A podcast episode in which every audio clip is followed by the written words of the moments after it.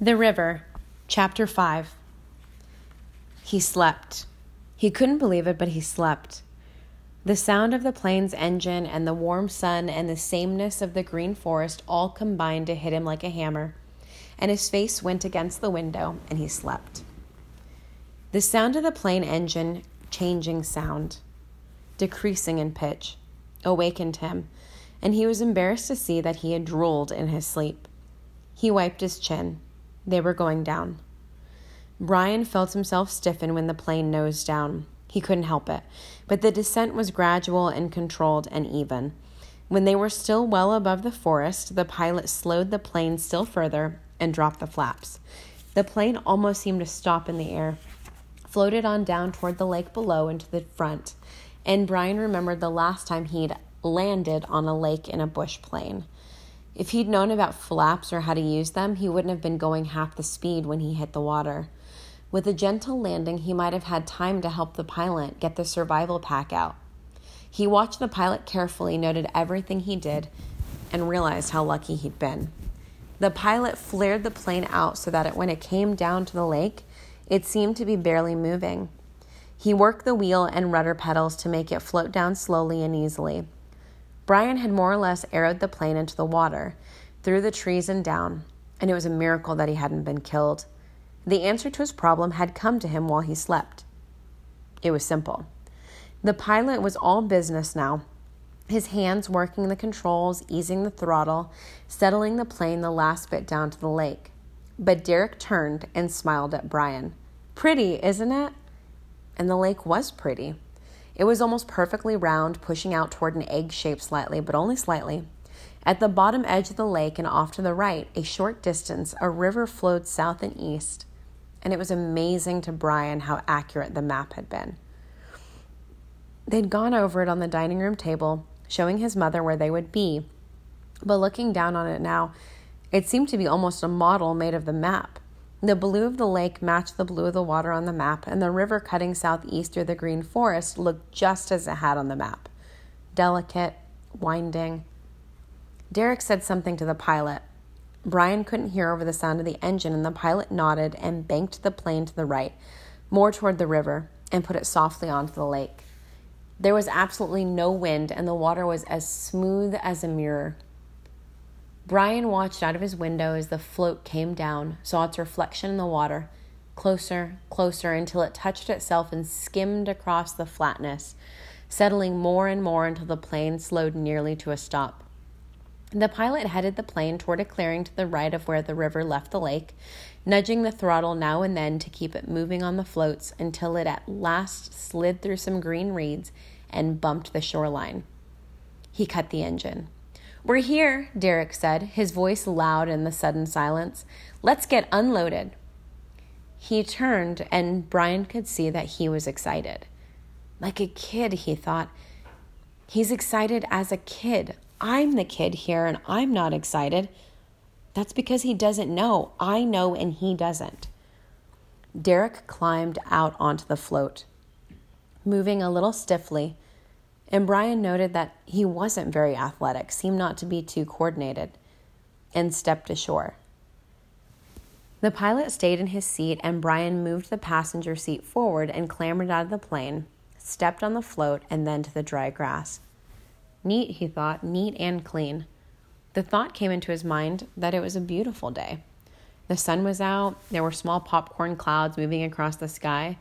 It was a soft summer afternoon. Then Instantly, in just that part of a second, he changed completely.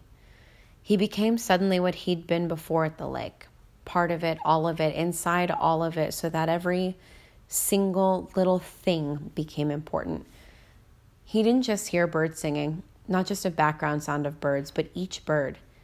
He listened to each bird, located it, knew where it was by the sound, listened for the sound of alarm, he didn't just see clouds, but light clouds, scout clouds that came before the heavier clouds that could mean rain and maybe wind.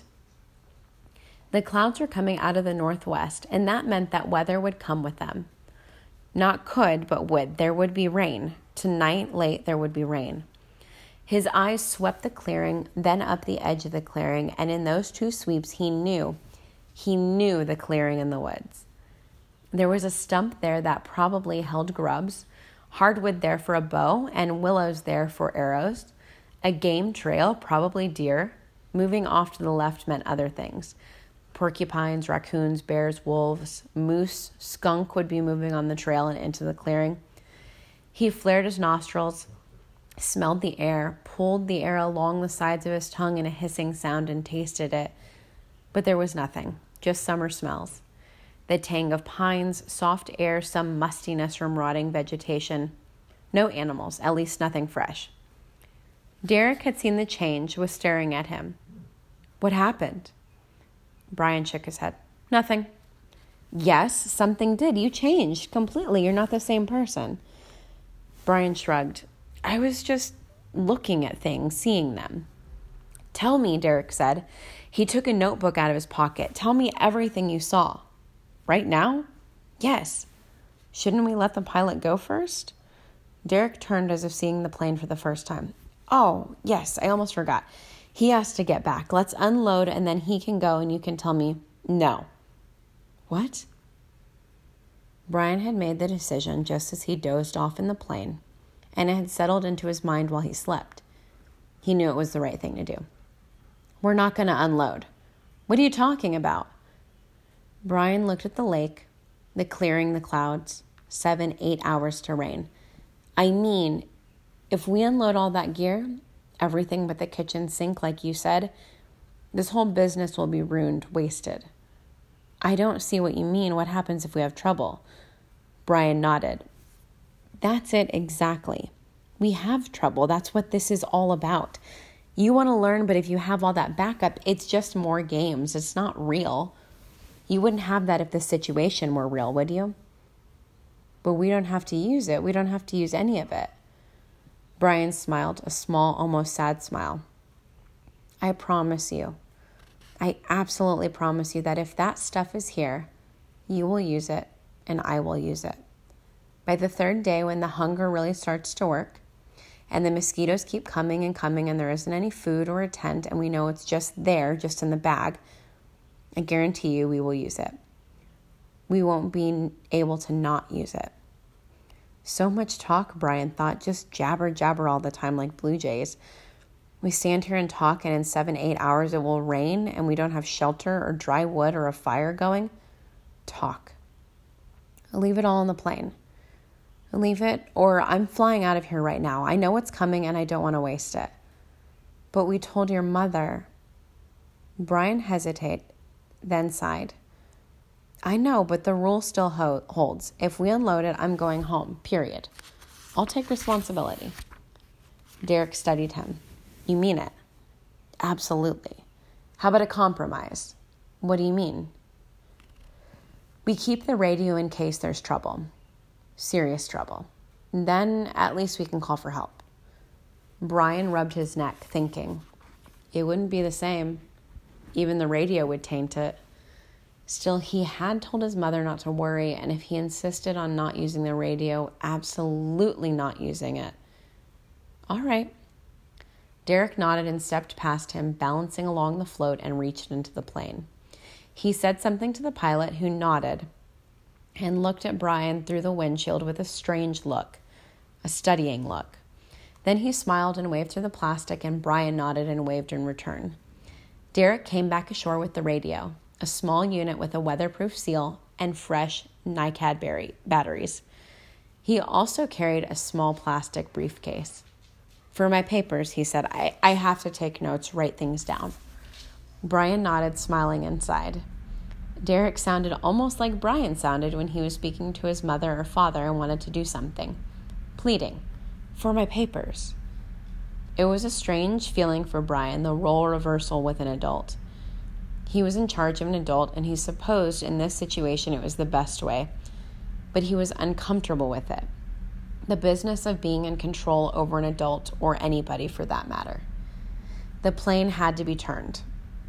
It was nosed into the reeds, and the pilot opened the window and asked them to aim the plane around so it could taxi out and take off. Derek and Brian worked it back and around, wading in the water, pushing at the floats, The water felt warm to Brian, shore warm, and when they had it aimed well out, the pilot started the engine. He taxied away without looking back, and as soon as he was clear of the reeds, he gunned the engine, increasing speed until the plane was roaring across the lake. It bounced once, then again, and was airborne, climbed well over the trees at the end of the lake, circled and came back over them, the pilot wagging the wings as they watched, and then it was gone. Gone. Well, Derek said, here we are, alone. Brian nodded. He felt a strange loss at watching the plane leave, an emptiness. What's next? Derek asked. How do we get the ball in play? Brian looked at him. A game. It's all a game. A fire. We need fire and a shelter soon. Derek looked at him, a question in his eyes. Brian looked at the sky. It's warm afternoon now, but with evening the mosquitoes will come. And we need smoke to keep them away until coolness in the morning. And we need shelter because it's going to rain in about six and a half hours. Six and a half hours? Sure. Can't you smell it?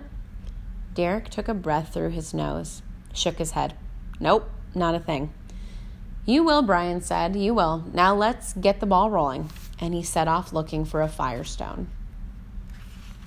Chapter 6 That first night, Brian decided he was insane to have come back, insane to have agreed to do it, and insane for sending the plane away with all that wonderful equipment, especially the tent. Brian had allowed them to have almost no survival gear. He decided that not all people put in this position would have a hatchet, so even that old friend was left at home. He and Derek each had a knife, the kind that folds like a pocket knife but is bigger and worn on the belt in a leather case. Other than that, they had what was in their pockets some change, a few dollars in paper money. Derek had a large nail clipper and some credit cards. Brian had pictures of his mother and Deborah in his wallet. That's it, Derek had said in the evening, while the sun was still on them, but low in the west, past the tops of the trees at the edge of the clearing. That's it, Brian had nodded. It's not much, is it? Brian had said nothing. The truth was, it wasn't much, especially for two people. They would need twice as much of everything twice as much food, a larger shelter. It changed things. All Brian had needed to worry about before during the time was himself, and that had been bad enough. The thought of the second person, especially one as green as Derek, had not somehow hit him until just then in last in late afternoon. And then it didn't matter, the plane was gone. Things began to disintegrate fast after that. It was one thing Brian knew to have a plan, to want to do things. It was something else to actually get them done. Brian could not find a firestone, so there was no fire. Without fire, there could be no smoke, and without smoke, they had no protection against the mosquitoes. They came with first dark, and they were as bad as Brian had remembered thick clouds of them, whining, filling their eyes and ears and nostrils. They had made a crude lean to. Brian missed the overhanging rock with his shelter back inside a great deal. Clearly, it would not stop the rain, though they had tried to make rough shingles of old pieces of half rotted bark. Yet it was a start. But for some reason, some protective thought, they'd crawled back into the lean to when the mosquitoes first came. As if, Brian thought, they could hide from the little monsters. God, Derek said in a whisper, a tight sound in the darkness back in the lean to. This is insane. They were sitting with their jackets pulled over their heads, but due to Jer- Derek's size, when he pulled the jacket up, it pulled his shirt up from his waist and exposed a bit of skin there. And when the mosquitoes found that, he pulled the shirt down and it exposed his neck. And when he hunched to cover that, they could get his waist again. And in a small time, he was jerking up and down like a yo yo. You must settle, Brian told him, in your mind. There are some fights you can't win, and I think this must be one of them. It will get worse and worse until after the middle of the night when the coolness comes and the mosquitoes will stop. Or at least a lot of them will. And just the words had helped, had calmed Derek and himself as well. Dozing, listening to the whine of them around his head in the dark as they tried to find a way through the jacket, he thought, it was the way. It was the way of things here. The mosquitoes and the night and the coolness that he knew was coming were just the way of it. Part of being here, and he thought he should tell Derek, but decided to keep his mouth shut. Derek would find it for himself. Or he would not, just as Brian had found things out for himself. Brian left the lean to and went back outside. There might be part of a breeze later as the rain came, and it would help. There was a sliver of moon which made enough light to see the lake well, the flat water with the beam of moonlight coming across it, and even with the mosquitoes still working at him, he was amazed at the beauty. There were night sounds birds, flittering things he knew were bats. He also knew they were eating mosquitoes. He'd read about them in biology and he thought, get some, bats, get some, get all the mosquitoes there are. Something swam into the moonlight on the surface of the lake either a muskrat or a beaver, and cut a V right up the path of the moon, seemed to be heading for the moon, into the moon itself. Water made sound, and he realized it was the river gurgling as it left the lake to his right. Not fast and not wide, perhaps 40 or 50 feet across. The river still seemed to possess force, strength as it ran. Somehow the beauty overrode the mosquitoes. Brian was standing there looking through the gap in his jacket which was still pulled up over his head when he heard Derek come up alongside him. It's incredible, isn't it? Derek saw it as well the beauty. And Brian was glad that he could see it, see not just the bad parts, but the good as well. I had forgotten, Brian said. I had dreams after I got out last time. Not all nightmares, but dreams. I would dream of this, of how pretty it was, how it could stop your breath with it, and then I would wake up in my room with the traffic sounds and the streetlights outside, and I would feel bad. Miss it. I would miss this. Except for the mosquitoes. Brian smiled. Well, yes, except for those. But even as they talked, the night temperature started to drop, and it was as if a switch went off. There were still some mosquitoes, but most of them left, and the two of them were left standing in the moonlight. Incredible, Derek said. They're just gone. Haven't you run into them before? You know, when you're doing the courses and all that for the government? Derek nodded. Of course, sort of. I haven't run the courses that much, just once to try to see what it was like, and I pretty much failed it. They always have tents and repellent and gear with them, you know, to take the edge off. He laughed softly. I'll change that the next time we have a meeting. It was wrong. Psychologically wrong. You were right to leave all that in the plane. Absolutely right. Later, when everything changed and he didn't think there was hope, that statement was all that kept Brian going.